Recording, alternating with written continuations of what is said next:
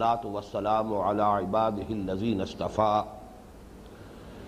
خصوصا على أفضلهم وخاتم النبيين محمد الأمين وعلى آله وصحبه أجمعين. أما بعد، فأعوذ بالله من الشيطان الرجيم. بسم الله الرحمن الرحيم. رب اشرح لي صدري ويسر لي أمري واحلل عقدة من لساني يفقهوا قولي. اللهم ربنا الہمنا رشدنا واعذنا من شرور انفسنا. اللهم ارنا الحق حقا وارزقنا اتباعه وارنا الباطل باطلا وارزقنا اجتنابه. اللهم وفقنا لما تحب وترضى. آمین یا رب العالمین. حضرات، جیسا کہ آپ کو یاد ہوگا میں نے یہ عرض کیا تھا گزشتہ ہفتے کہ ہم درس کے ضمن میں آگے نہیں بڑھیں گے، بلکہ سورہ بقرہ کے گیارہویں رکو کا جو مطالعہ ہم نے پچھلے ہفتے کیا تھا، اس میں دو آیات میں انبیاء اور رسول کے قتل کا ذکر ہے۔ اور یہ مسئلہ در حقیقت قرآن حکیم کے اساسی فلسفے اور اس کی حکمت سے متعلق ہے۔ پہلی بات یہ کہ نبی اور رسول میں فرق کیا ہے۔ اور دوسری ایک یہ رائے کہ نبی تو قتل ہو سکتے ہیں لیکن رسول قتل نہیں ہو سکتے۔ یہ چونکہ بعض اور دوسرے حضرات کی طرح میری بھی مستقل رائے ہے، پختہ رائے ہے۔ لیکن یہ کہ دو مقامات قرآن مجید کے ایسے بھی ہیں کہ جہاں قتل کا لفظ رسولوں کے ساتھ بھی آیا ہے۔ ان میں سے ایک آیت ہمارے گزشتہ درس میں تھی اور ایک آیت جو ہے سورہ معدہ میں ہے۔ لہذا جب بھی کبھی اس مسئلے پر گفتگو ہوتی ہے تو بہت سے لوگوں کے ذہنوں میں اشکال پیدا ہوتے ہیں، سوالات اٹھائے جاتے ہیں۔ تو میں نے مناسب سمجھا کہ اس موضوع پر سیر حاصل گفتگو ایک مکمل تقریر میں کر دی جائے تاکہ جن حضرات کو بھی اس مسئلے سے کوئی دلچسپی ہے وہ پھر اس کے ما لہو ما علیہ اس کے پروز اینڈ کونس جو ہیں ان کو بیک وقت سامنے رکھ کر اپنی رائے قائم کر سکیں۔ پہلے تو نوٹ کر لیجیے کہ پچھلے درس میں آیت نمبر ستاسی میں فرمایا گیا تھا، وَلَقَدْ آتَيْنَا مُوسَى الْكِتَابَ وَقَفَّيْنَا مِن بَعْدِهِ بِالرُّسُلِ وَآتَيْنَا عِيسَى ابْنَ مَرْيَمَ الْبَيِّنَاتِ وَأَيَّدْنَاهُ بِرُوحِ الْقُدُسِ افکلما جاکم رسول بما لا تہوا انفسکم استکبرتم ففریقا کذبتم وفریقا تقتلون۔ اس آیت مبارکہ میں رسولوں کے تذکرے کے ساتھ ففریقا کذبتم، ان میں سے ایک گروہ کو تو تم نے جھٹلانے ہی پر صرف اکتفا کی، وفریقا تقتلون، اور ایک گروہ کو تو تم قتل بھی کرتے رہے۔ تو یہاں گویا کہ قتل رسول کا تذکرہ موجود ہے۔ اسی رکو میں آگے چل کے آیت نمبر اکانوے وَإِذَا قِيلَ لَهُمْ آمِنُوا بِمَا أَنزَلَ اللَّهُ قَالُوا نُؤْمِنُ بِمَا أُنزِلَ عَلَيْنَا وَيَكْفُرُونَ بِمَا وَرَاءَهُ وَهُوَ الْحَقُّ مُصَدِّقًا لِمَا مَعَهُمْ۔ قُلْ فَلِمَ تَقْتُلُونَ أَنْبِيَاءَ اللَّهِ مِنْ قَبْلِ إِن كُنْتُم مُؤْمِنِينَ۔ اس آیت مبارکہ میں یہاں پہ قتل کا لفظ جو ہے انبیاء کے بارے اور غالباً یہ واحد مقام ہے قرآن مجید کا کہ جہاں ایک ہی رکوع میں اور ایک ہی سلسلہ کلام میں قتل رسول کا تذکرہ بھی ہے اور قتل انبیاء کا تذکرہ بھی ہے۔ بہرحال اس کے بارے میں اب میں چاہتا ہوں کہ تفصیل سے آپ کے سامنے اپنی رائے رکھوں۔ لیکن یہ کہ اس سے آگے بڑھنے سے پہلے وہی بات جو میں نے بارہا کہی ہے کہ اہم مضامین قرآن مجید میں کم سے کم دو مرتبہ ضرور آتے ہیں۔ تو اس کے لیے میں چاہتا ہوں کہ نوٹ کر لیں کہ آیت نمبر ستاسی میں جو بات آئی ہے، وہ سورہ معاہدہ کی آیت نمبر ستر میں بھی ہے۔ لقد اخذنا میساق بنی اسرائیل وارسلنا الیہم رسولا۔ یہاں پہ بھی لفظ رسول ہے۔ کلما جاہم رسول بما لا تہوا انفسہم فریقا کذبوا و فریقا یقتلون۔ سورہ معاہدہ کی آیت نمبر ستر۔ تاکہ یہ بات اور واضح ہو جائے کہ یہ معاملہ جو ہے، میں نے عرض کیا تھا کہ دو مقامات ہیں قرآن مجید کے کہ جس میں یہ قتل کا لفظ جو ہے، یہ رسولوں کے تذکرے کے ضمن میں آیا ہے۔ تو پہلی آیت نمبر ستاسی سورہ بقرہ کی اور دوسری آیت نمبر ستر سورہ معاہدہ کی۔ اب آئیے اس اصل مسئلے کی طرف۔ سب سے پہلی بات تو یہ کہ نبی اور رسول میں فرق کیا ہے۔ جہاں تک لغت کا تعلق ہے نبی کے بارے میں اگرچہ اکثر حضرات کی رائے تو یہ ہے کہ یہ نبا سے مشتق ہے۔ نبا اما یتسالون عن النبع العظیم الذی هم فیہ مختلفون۔ اہم خبر۔ نبع سے نبی اہم خبر دینے والا۔ کیونکہ ظاہر بات ہے کہ نبی کو اللہ تعالیٰ کی طرف سے غیب کی اطلاعات ملتی ہیں، غیب کا علم عطا ہوتا ہے، غیبی امور جن کا تعلق ایمان سے ہے۔ ظاہر بات ہے کہ نبی، اسی لیے نبی ہوتا ہے کہ ان امور پر انہیں مطلع کیا جاتا ہے اور پھر وہ ان امور کی اطلاع دیتے ہیں تمام لوگوں کو اور ان پر اعتماد کرتے ہوئے اور اپنی فطرت کی گواہی کو بھی سامنے رکھتے ہوئے لوگ اس کی تصدیق کرتے ہیں۔ البتہ کچھ لوگوں کی رائے یہ بھی ہے کہ یہ نبون سے مشتق ہے۔ نبون جو ہے وہ ہے کسی بلند مقام تو نبون گویا کہ اگر اس سے نبی کو مشتق مانا جائے تو بلند مرتبہ شخصیت۔ اس اعتبار سے جہاں تک لغوی مفہوم کا تعلق ہے نبی کا، وہ میرا خیال ہے کہ یہ دونوں آرا سامنے رہے تو بات کفایت کرے گی۔ جہاں تک رسول کا تعلق ہے، یہ ارسلہ یرسلو ارسالن بھیجنا۔ یہ کسی کو پیغامبر بنا کر بھیجنا، کسی کی طرف کوئی خط بھیجنا، کسی کی طرف کوئی پیغام بھیجنا۔ ارسلہ یرسلو ارسالن اس سے رسول بھی ہے اور مرسل بھی ہے۔ رسول بھیجا ہوا اور مرسل اصل میں باب افعال سے جو اس کا مفول بنے گا وہ مرسل۔ تو لفظ مرسل بھی قرآن مجید میں آیا ہے، لیکن یہ کہ اصل میں دین کی بڑی اہم اصطلاح جو ہے وہ رسول ہے۔ اب ان دونوں کے بارے میں ایک بات تو متفق علیہ ہے، تمام اہل علم کے مابین، کہ نبی عام ہے، رسول خاص ہے۔ یعنی ہر رسول تو لازمن نبی ہے۔ ہر نبی لازمن رسول نہیں ہے۔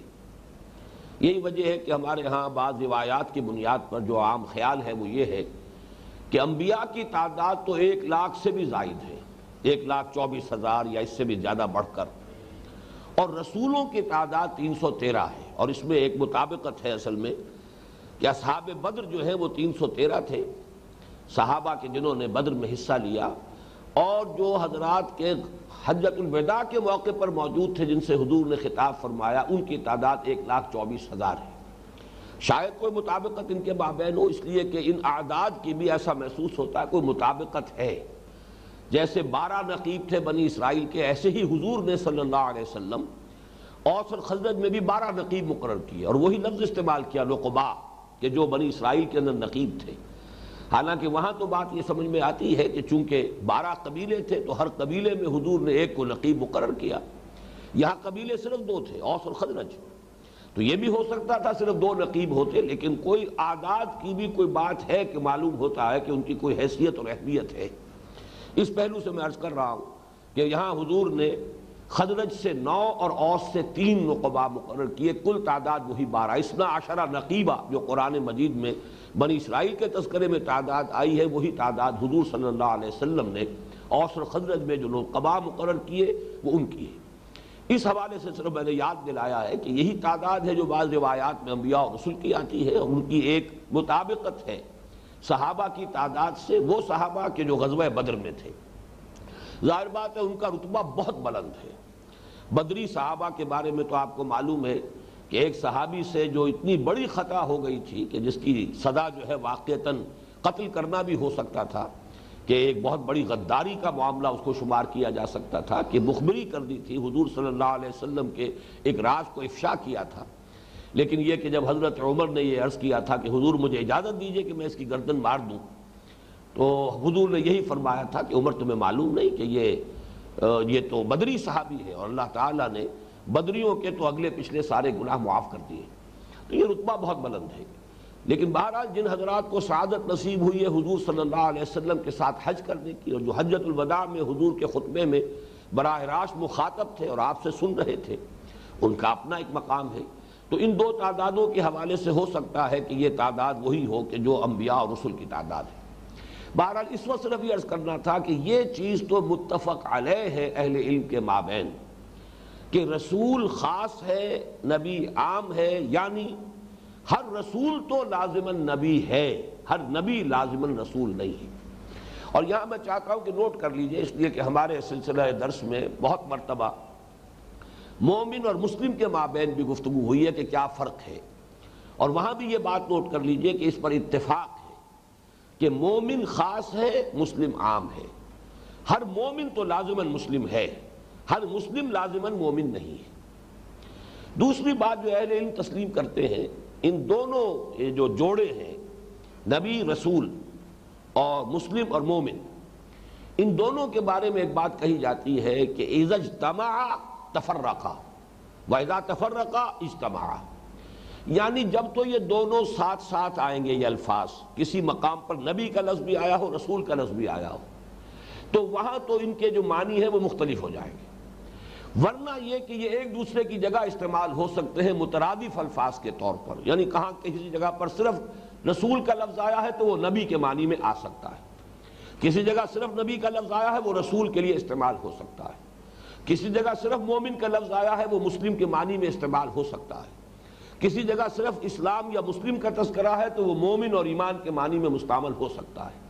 گویا کہ علیحدہ علیحدہ آئیں تو معنی ایک ہو سکتے ہیں، مترادف ہو سکتے ہیں۔ اذا تفرقہ اجتماع، جب یہ علیحدہ علیحدہ ہو، جدا ہو، تو ان کا مفہوم جو ہے وہ یکجا ہو جاتا ہے اور یہ مترادف بن جاتے ہیں، ایک دوسرے کی جگہ استعمال ہو سکتے ہیں۔ وحیت تما جب ایک جگہ پر آئیں گے تو ظاہر بات ہے کہ جسے انگریزی میں کہا جاتا سائملٹینیس کنٹراسٹ اگر ایک ہی جگہ پر یہ دو لفظ آ رہے ہوں تو وہاں یقیناً ان کے مفہوم کے اندر کوئی فرق ہوگا۔ جس کے لیے بہت مشہور آیت جو ہے ایمان اور اسلام کے فرق کے ضمن میں، وہ سورہ حجرات کی آیت نمبر چودہ ہے۔ قالت العراب و آمنا قلم تو منو ولیکن قلو اسلم۔ یہ بدو دعویٰ کر رہے ہیں کہ ہم ایمان لے آئے ہیں۔ نبی صلی اللہ علیہ وسلم ان سے کہہ دیجیے کہ تم ہرگز ایمان نہیں لائے ہو، صرف یہ کہہ سکتے ہو کہ ہم اسلام لے آئے ہیں، ہم نے اطاعت قبول کر لی ہے، ہم مسلمان ہو گئے۔ اب یہاں ظاہر بات ہے کہ ان دونوں کے مفہوم میں یقیناً کوئی بہت بڑا فرق ہے۔ کہ ایک شے کی نفی کی جا رہی ہے اور نفی بھی بڑی تاکید کے ساتھ اور دوسری کا اس بات کیا جا رہا ہے۔ تو جو میں نے عرض کیا ہے، اس کا خلاصہ یہ ہے کہ نبی اور رسول بھی مسلم اور مومن کے طرح کا ایک ایسا جوڑا ہے اصطلاحات قرآنی کا کہ جن میں ایک بات پر تو یہ اتفاق ہے کہ جب یہ ایک جگہ آئیں گے تو ان میں اختلاف ہو جائے گا معنی اور مفہوم میں۔ اور جب علیحدہ علیحدہ کہیں آئیں گے، دور آئیں گے، یکجا کوئی لفظ استعمال ہو رہا ہوگا تو یہ ایک دوسرے کی جگہ پر استعمال ہو سکتے ہیں مترادف الفاظ کی حیثیت سے۔ اور دوسرا، اس پر اتفاق ہے کہ جس طرح مسلم عام ہے، مومن خاص ہے۔ اسی طریقے سے نبی عام ہے اور رسول خاص ہے۔ ہر رسول لازمن جو ہے نبی ہے، لیکن ہر نبی لازمن رسول نہیں اس سے آگے مختلف علماء نے اپنے اپنے ذوق کے مطابق کچھ یعنی ایک تعین کرنے کی کوشش کی ہے کہ رسول کون ہوتا ہے۔ نبی تو سب ہے جب اس پہ اتفاق ہو گیا کہ جو بھی رسول ہے وہ نبی تو ہے۔ لیکن یہ کہ وہ رسول ہونے کی حیثیت سے اس کی امتیازی شان کون سی اس میں جو بات بعض حضرات نے کہی ہے وہ یہ ہے کہ جو صاحب کتاب ہے وہ رسول ہے اور جو بغیر کسی کتاب کے ہے وہ نبی ہے ایک رائے یہ کہی گئی ہے کہ جو کوئی نئی شریعت لے کر آئے وہ رسول ہے۔ جو کسی سابق شریعت ہی کی تجدید اور اسی کی تعمیل اور اسی کی تذکیر، اسی کی توثیق کرتے ہوئے آئے، وہ صرف نبی ہے لیکن یہ دونوں چیزیں جو ہے قطن جو ہے اس اس پورے معاملے کی توجیح نہیں کر پاتی، اس لیے کہ ہمیں معلوم ہے کہ حضرت مسیح علیہ السلام رسول ہیں۔ تعین کے ساتھ قرآن مجید میں موجود ہے رسول بنی اسرائیل۔ اور یہ کہ سورہ صف کی وہ آیت مبارکہ بھی یاد کیجیے وَإِذْ قَالَ عِيسَى ابْنُ مَرْيَمَ، يَا بَنِي إِسْرَائِيلَ، إِنِّي رَسُولُ اللَّهِ إِلَيْكُمْ مُصَدِّقًا لِمَا بَيْنَ يَدَيَّ مِنَ التَّوْرَاةِ وَمُبَشِّرًا بِرَسُولٍ يَأْتِي مِن بَعْدِي اسْمُهُ أَحْمَدُ. وہ رسول ہے لیکن کوئی نئی شریعت لے کر نہیں آئے۔ شریعت موسوی جو ہے علیہ السلاۃ والسلام، در حقیقت اسی کو انہوں نے اسی کی تجدید کی ہے اور وہ الفاظ آج بھی موجود ہے متی کی انجیل میں کہ don't think I come to destroy law یہ جو شریعت موسوی ہے، قانون جو ہے وہ برقرار رہے گا، اس کا ایک شوشہ بھی میں بدلنے کے لیے نہیں آیا ہوں۔ لیکن کتاب تو لائے ہیں، شریعت نہیں لائے۔ دوسری طرف ہمارے سامنے حضرت داؤد کی مثال ہے، انہیں کتاب تو دی گئی ہے، زبور ہے، لیکن وہ رسول نہیں ہے، صرف نبی ہے۔ اس حوالے سے یہ فرق یا یہ امتیاز جو ہے، یہ اس معاملے کی پوری توجہ نہیں کرتا۔ اب میں اس ضمن میں اپنی ایک رائے عرض کر رہا ہوں اور اس کے ضمن میں دو باتیں ضمن میں رکھیے۔ چونکہ بہت سے معاملات ایسے ہیں کہ جنہیں کسی سادہ مثال سے سمجھنا آسان ہوتا ہے۔ ہمارے ہاں آپ کو معلوم ہے کہ جو سروسز ہیں، گورنمنٹ سروسز، ان کے کچھ کارڈرز معین ہیں۔ ایک سی ایس پی کلاس ہے، ایک پی سی ایس کلاس ہے، یہ کلاس ہے، یہ کارڈرز ہیں، یہ مراتب ہیں۔ لیکن ایک ہوتا ہے کسی سی ایس پی آفیسر کا اپوائنٹمنٹ، اسے فرض کیجیے کہ ڈی سی ساہیوال اپوائنٹ کیا گیا۔ اب یہ بات اس کی بالکل دوسری ہو گئی۔ اس کا جو مرتبہ ہے وہ وہی رہے گا، کارڈر وہی رہے گا، وہ سی ایس ایس یا سی ایس پی آفیسر جو ہے، اس کا مرتبہ تو وہی رہے گا، چاہے پھر اس کو تبدیل کر دیا جائے۔ کہیں وہ کسی گورنمنٹ پروونشل یا سینٹرل گورنمنٹ میں کہیں اس کو ڈپٹی سیکریٹری لگا دیا جائے سیکریٹری لگا ہوا ہو، کوئی اور اس کو منصب دے دیا جائے۔ تو ایک ہے منصب، جہاں نصب کیا گیا کسی کو، جہاں کسی کو اپوائنٹ کیا گیا، جہاں کوئی تعین کے ساتھ، کوئی ذمہ داری اس کے سپورٹ کی گئی۔ ایک ہے مرتبہ۔ تو مراتب اور مناسب ان دونوں میں فرق ہے۔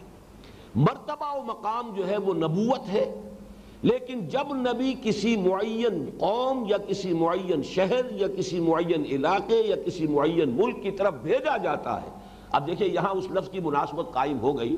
ارسلہ یرسل ارسالا۔ جیسے کہ حضرت موسیٰ علیہ السلام سے فرمایا گیا، وہ پہلی جو جو گفتگو ہوئی ہے کوہ تور پر جبکہ وہ واپس آ رہے تھے اپنے اہل و عیال کو لے کر مدین سے اور مصر کی طرف واپسی کا سفر کر رہے تھے۔ اور رات کے وقت اللہ تعالیٰ نے انہیں طلب فرما لیا، وہ سارا واقعہ تفصیل سے آپ کے علم میں ہے۔ جب پہنچے ہیں وہاں، پھر مخاطبہ الہی سے مشرف ہوئے ہیں۔ تو آخر میں جو بات کی گئی فضحب اظہب الى فرعون، اب جاؤ، فرعون کی طرف جاؤ۔ یہ در حقیقت جانے کا حکم جو ہے، یہ ارسلہ یرسل و ارسالن کے ساتھ قابل مطابقت رکھتا ہے۔ یہی وجہ ہے کہ ہمیشہ آپ دیکھیں گے رسولوں کے تذکرے میں وَإِلَا مَدْيَنَا أَخَاهُمْ شُعَيْبًا الہ کے ساتھ آئے گا۔ وَإِلَا عَادٍ أَخَاهُمْ هُودًا وَإِلَا ثَمُودَ أَخَاهُمْ صَالِحًا۔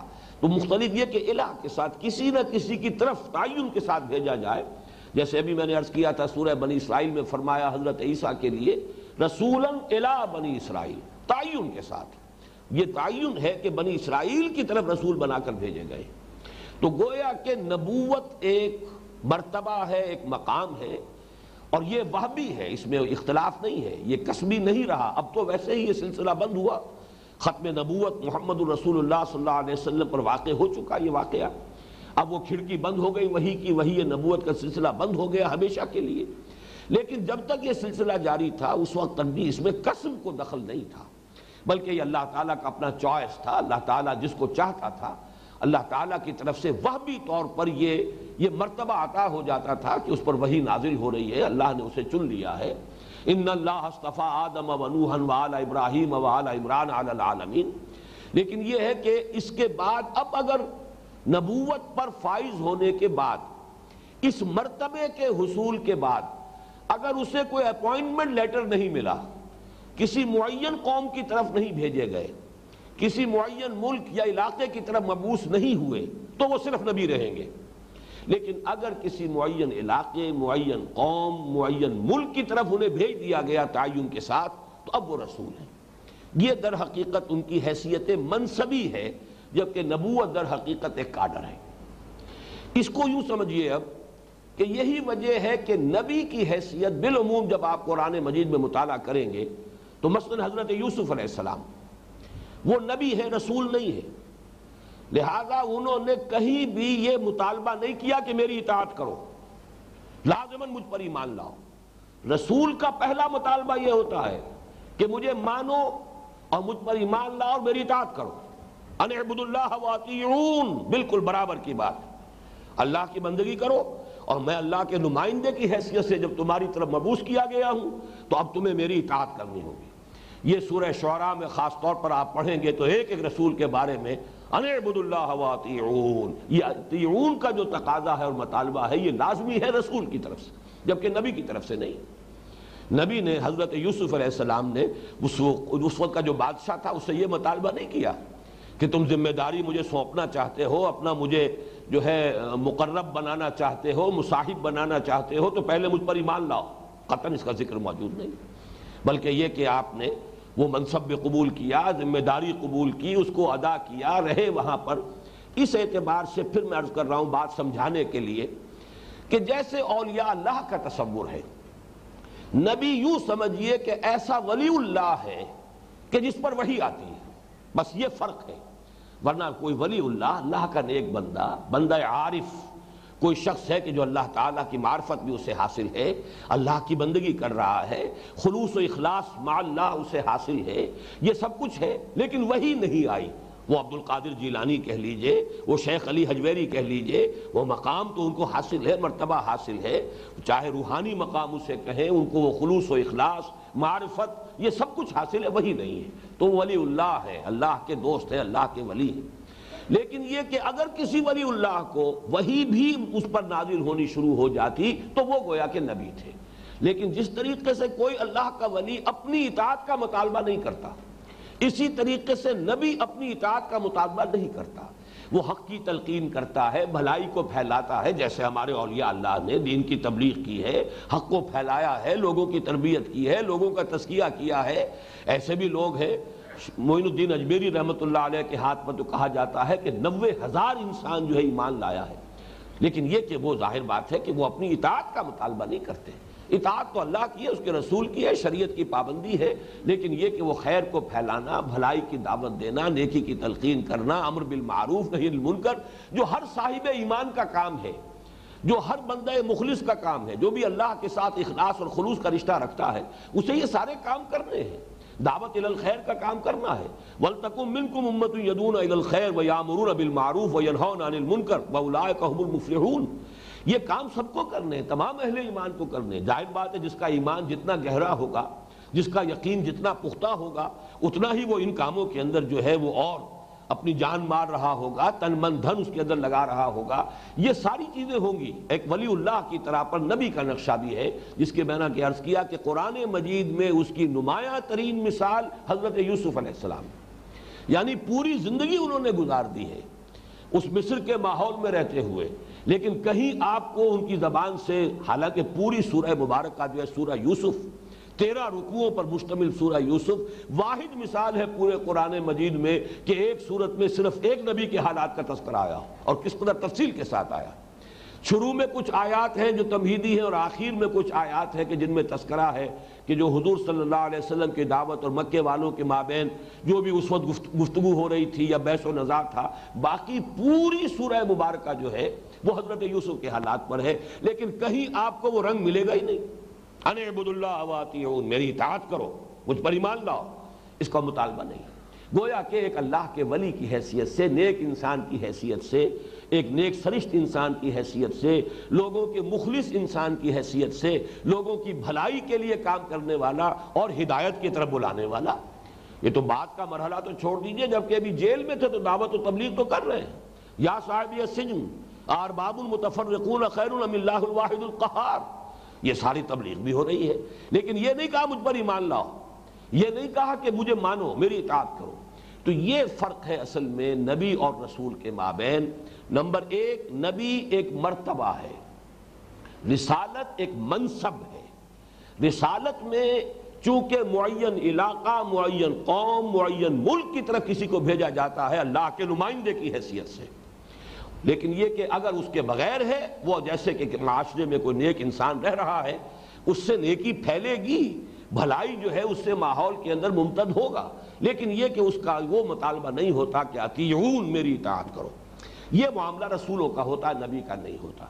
اب اسی سے متعلق بات یہ ہے کہ جب رسول اللہ کے نمائندے کی حیثیت سے کسی قوم کی طرف بھیجا گیا، اب گویا کہ اس کو وہ مقام حاصل ہو گیا ہے کہ اس کی بے عزتی گویا کہ اللہ کی بے عزتی ہے۔ اس کے خلاف اقدام اللہ کے خلاف اقدام ہے۔ اس حوالے سے اس کی بھی میں چاہتا ہوں کہ مثال سے بات کو سمجھ لے کہ کوئی شخص بڑے سے بڑا شہری پاکستان کا ہو، وہ ایک شہری ہے، سٹیزن ہے، وہ برطانیہ گیا ہے، وہ ایک عام یوں سمجھیے وزٹر کی حیثیت سے بہرحال برطانوی حکومت کی جو بھی ذمہ داریاں ہیں، جو بھی اس کے ہاں وزٹرز ہوں ان کے ذمن میں، وہ پوری کی جائیں گی۔ لیکن ایک ہے حکومت پاکستان کا سفیر۔ اب اس سفیر کو جو مقام حاصل ہوتا ہے، آپ کو معلوم ہے کہ وہ تو جو سفارت خانہ ہے، وہ در حقیقت اس ملک کا اپنا جو ہے علاقہ سمجھا نہیں جاتا کہ جس ملک کے اندر وہ سفارت خانہ قائم ہے، بلکہ وہ تو انکلیو ایک ایسا ہے کہ گویا کہ ایک دوسرے ملک کی وہاں پر عملداری ہے اور اس اپنے ملک کی عملداری نہیں ہے، اس کا قانون وہاں پر نافذ نہیں ہوتا۔ اور سفیر کی بے عزتی در حقیقت اس ملک کی بے عزتی ہے۔ سفیر ہی کا تو قتل ہوا تھا جس کے بعد جن کو شہید کیا گیا حضور صلی اللہ علیہ وسلم کے ایک جو نام مبارک لے کر گئے تھے شاہ غسان کی طرف، ان کو شہید کر دیا گیا اور اس کے بعد حضور صلی اللہ علیہ وسلم نے فوج کشی کی۔ اسے گویا کہ ایک ایک اعلان جنگ آپ نے سمجھا ہے جنگ موتا جو ہوئی ہے موتا وہ در حقیقت اس بنا پر ہوئی ہے کہ حضور کے ایک نامہ برگ کو شہید کر دیا گیا۔ باقی یہ کہ اور جن لوگوں نے، اگرچہ شہنشاہ ایران نے الفاظ تو استعمال کیے احانت آمیز حضور کے لیے بھی اور اور سلوک اس کا اچھا نہیں تھا، لیکن بہرحال اس نے سفیر کو قتل نہیں کیا۔ لیکن یوں یہاں چونکہ قتل کر دیا گیا، ان کو شہید کر دیا گیا، اب اس کو گویا کہ اعلان جنگ متصور کیا حضور نے صلی اللہ علیہ وسلم اور آپ نے فوج کشی کی۔ تو اس حوالے سے سمجھ لیجیے کہ جیسے سفیر کا رتبہ ہے کہ اس کے خلاف اقدام، اس حکومت کے خلاف اقدام ہے کہ جس کا وہ سفیر ہے، بالکل یہی معاملہ ہے رسول کا۔ رسول کے لیے یہ کہ اس کی حفاظت کا ذمہ اللہ لیتے ہیں اور اللہ تعالیٰ کا ایک مستقل قاعدہ ہے، قانون ہے۔ اور یہ قانون بھی جیسا کہ میں نے بارہ عرض کیا ہے کہ اہم مضامین قرآن مجید میں دو جگہ ضرور آتے ہیں۔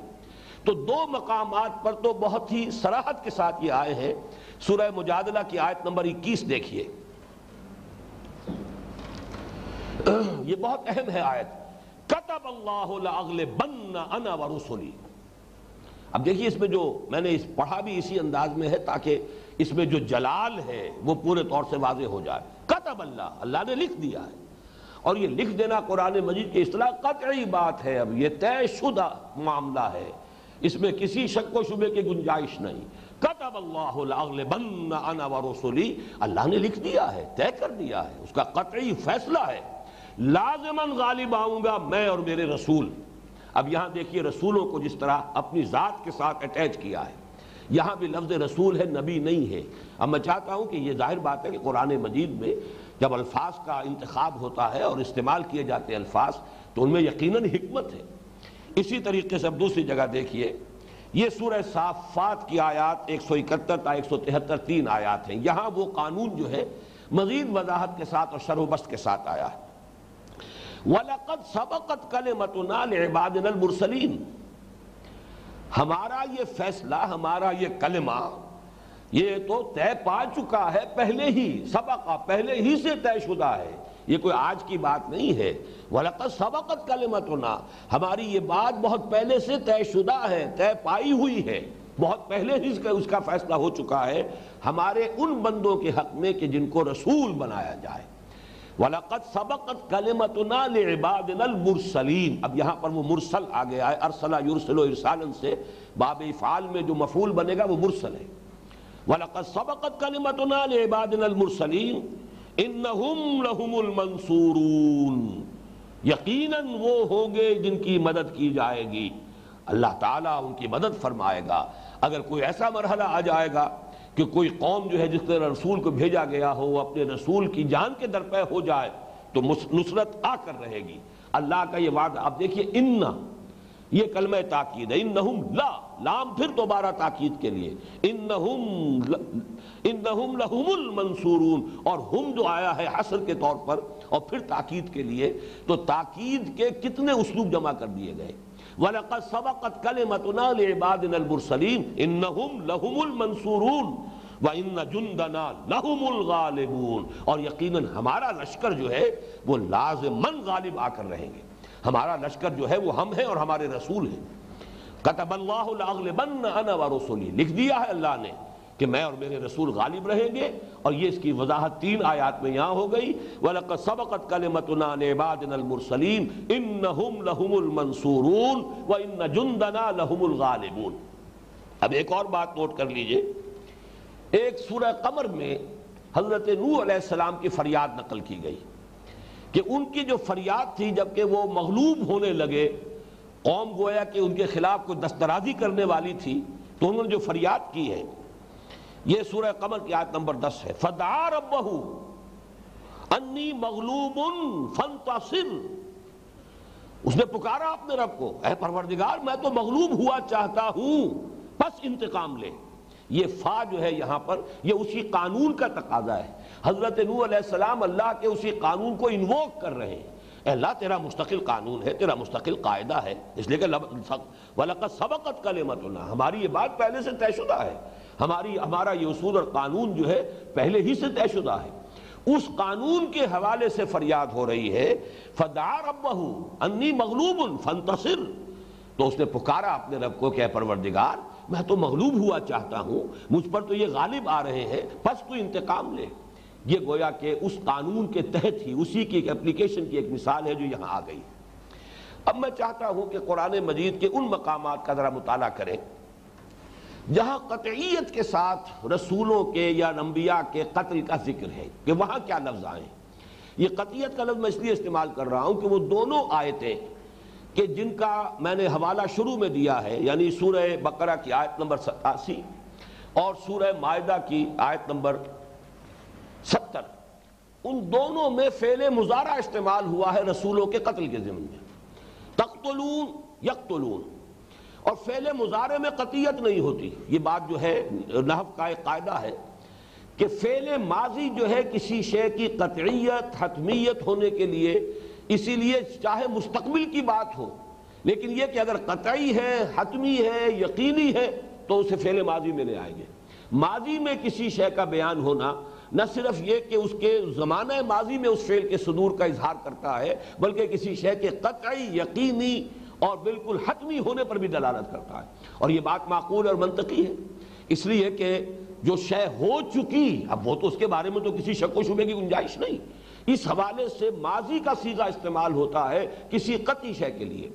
لیکن مزارہ، فعل مزارے جو ہے، اس میں کسی شے کا گویا کہ اس طرح کا تذکرہ آتا ہے جیسے کوئی چیز جاری ہو، چل رہی ہو، حال ہے یا مستقبل ہے، ایک تو یہ کہ اس کے اندر یہی قطعیت نہیں ہے۔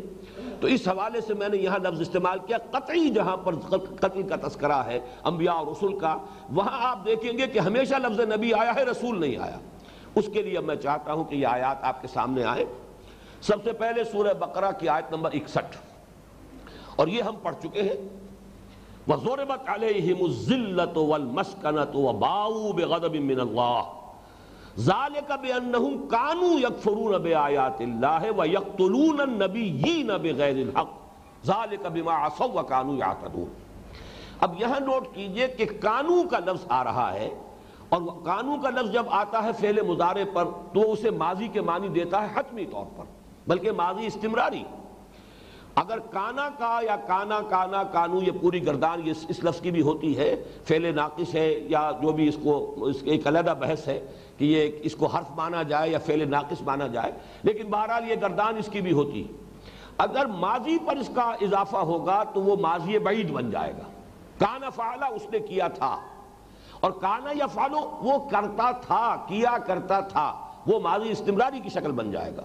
تو یہاں پر ہے ذالک بانہم کانو یکفرون بے آیات اللہ و یقتلون اب یہاں یقتلون کا عطف جو ہے یکفرون پر ہو رہا ہے، تو گویا کہ کانو جو ہے، جیسے یکفرون پر داخل ہوا، اسی طرح یقتلون پر بھی داخل ہے۔ کانو یقتلون ذالک بانہم کانو یکفرون بے آیات اللہ و کانو یقتلون النبیین بغیر الحق۔ اور یہاں یہ قطعی معنی میں آ گیا کہ فعل ماضی کے ساتھ مختص ہو گیا، تعین کے ساتھ۔ اور اس کے اندر قطعیت ہے، حتمیت ہے، اس میں کسی شک و شبے کی گنجائش نہیں۔ ذالک بانہم کانو یکفرون بے آیات اللہ و یقتلون النبیین بغیر الحق۔ ذالک بما عصوا وکانو یعتدون۔ پوری آیت کا ترجمہ میں نہیں کر رہا ہوں، اس لیے کہ یہ تو ہمارے درس میں آیت آ چکی ہے۔ اب یہی مضمون دیکھیے، وہی اصول دوبارہ۔ اہم مضامین قرآن مجید میں دو جگہ ضرور آئیں گے۔ اور خاص طور پر سورہ بقرہ، سورہ آل عمران کی تو آپس میں جو نسبت ہے، وہ بہنوں کی نسبت ہے یا زوجین کی نسبت ہے۔ لہذا یہ مضمون اب سورہ آل عمران کی آیت نمبر 112 میں آ رہا ہے۔ ویسے یہ کہ یہ بہت اہم ہے کہ ان دونوں آیات کا تقابل کیا جائے۔ اور یہود کا جو معاملہ اب ہو گیا ہے کہ یہودیوں کی ایک حکومت قائم ہو گئی ہے، ایک ریاست قائم ہو گئی ہے، اس میں جو اشکال پیدا ہوا ہے بہت سے لوگوں کو، اس کا حل در حقیقت سورہ آل عمران کی اس آیت میں موجود ہے۔ اب دیکھیں اس وقت وہ وہ چونکہ میرا موضوع نہیں ہے، میں نے صرف حوالہ اور اشارہ کر دیا ہے، لیکن اصل میں جو اس وقت ہمارا مضمون ہے زیر بحث، اس کے حوالے سے نوٹ کیجیے۔ وہاں تھا زوربت علیہم الزلت والمسکنت وباؤ بغضب من اللہ۔ یہ سورہ بقرہ کی آیت کے الفاظ تھے۔ یہاں ہے زوربت علیہم الزلت اینما سقفو الا بحبل من اللہ وحبل من الناس۔ ان پر ذلت تھوپ دی گئی، مسلط کر دی گئی، جہاں بھی وہ پائے جائیں گے۔ مگر یہ کہ اللہ تعالیٰ کے کسی سہارے پر یا لوگوں کے سہارے سے۔ لوگوں کا کوئی معاہدہ ہو جائے، لوگوں کی پروٹیکشن ہو، اور آپ آپ کو معلوم ہے، ہر شخص جانتا ہے کہ اسرائیل کی ریاست جو ہے وہ اپنے بل پر قائم نہیں ہے، بلکہ وہ در حقیقت اس کو قائم کرنے میں اس وقت کا فرنگ جو تھا جبکہ یہ قائم ہوئی ہے، اس وقت زیادہ اہمیت جو ہے، اعلان بالفور کے حوالے سے یہ سلسلہ شروع ہوا تھا جو انیس سو اڑتالیس میں اسرائیل کے قیام پر منتج ہوا ہے۔ تو وہ اس میں سب سے بڑا رول پلے کیا برطانیہ نے۔ اور آج جو ہے وہ امریکہ ہے، فرنگ کی رگے جہاں پنجائے یہود میں ہے، ان کے اگر سہارا حاصل نہ ہو، تو ظاہر بات ہے کہ اسرائیل جو ہے، کبھی کا اس کی تکہ بوٹی جو ہے عرب کر چکے ہوتے۔ انیس سو تہتر کی رمضان وار میں تو ثابت کر دیا تھا کہ انیس سو سڑسٹھ میں اگرچہ جو بھی شکل سامنے آئی تھی، وہ بہت ہی رسوا کن تھی، خاص طور پر مصریوں کے لیے، لیکن تمام عرب اقوام کے لیے۔ لیکن انیس سو تہتر میں مصریوں نے اپنی شکست کا داغ دھو دیا تھا۔ وہ جو کلنگ کا ٹیکہ تھا وہ مٹا دیا تھا۔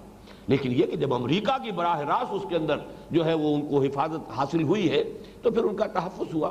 تو اللہ بحبل من اللہ و حبل من الناس و باؤ بغضب من اللہ و ظلمت علیہم البسکنہ ذالک اب پھر اب وہی الفاظ آ رہے ہیں۔ ذالک بانہم کانوا یکفرون بآیات اللہ و یقتلون الانبیاء بغیر حق۔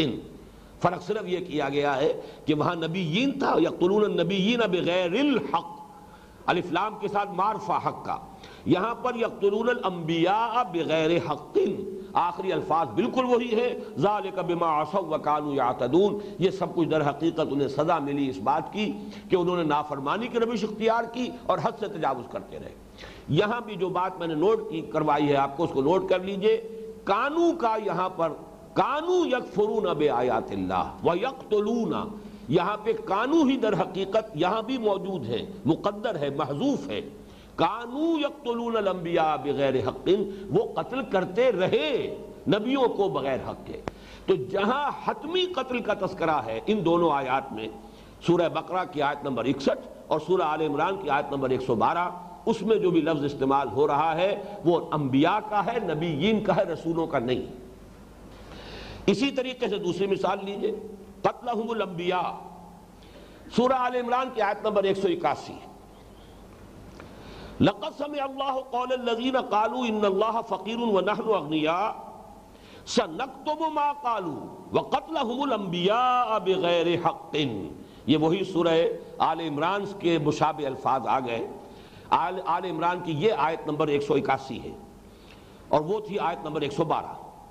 اللہ تعالیٰ نے سن لیا ہے ان لوگوں کا قول کہ جنہوں نے یہ کہا کہ اللہ تو فقیر ہے، محتاج ہے، وہ تو لوگوں سے کہتا ہے کہ قرض حسنہ دو، لوگوں سے کہتا ہے کہ مجھے، میری مدد کرو، کونو انصار اللہ، اور یہ کہ منزل لذی یقرض اللہ قرض حسنہ، اللہ فقیر ونحن اغنیاء۔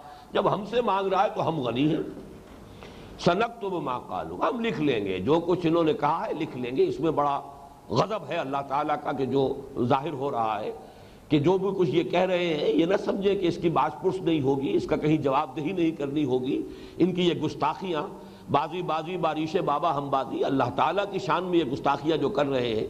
اب یہ نبی کی شان میں گستاخی سے بڑھ کر اللہ پر بھی دست درازی کرنے پر اتر آئے ہیں۔ تو سلط تو وہ قالو، لکھ لیں گے ہم۔ گویا کہ ہم ان سے پوری طرح پوچھیں گے، اس کی جواب دہی انہیں کرنی ہوگی۔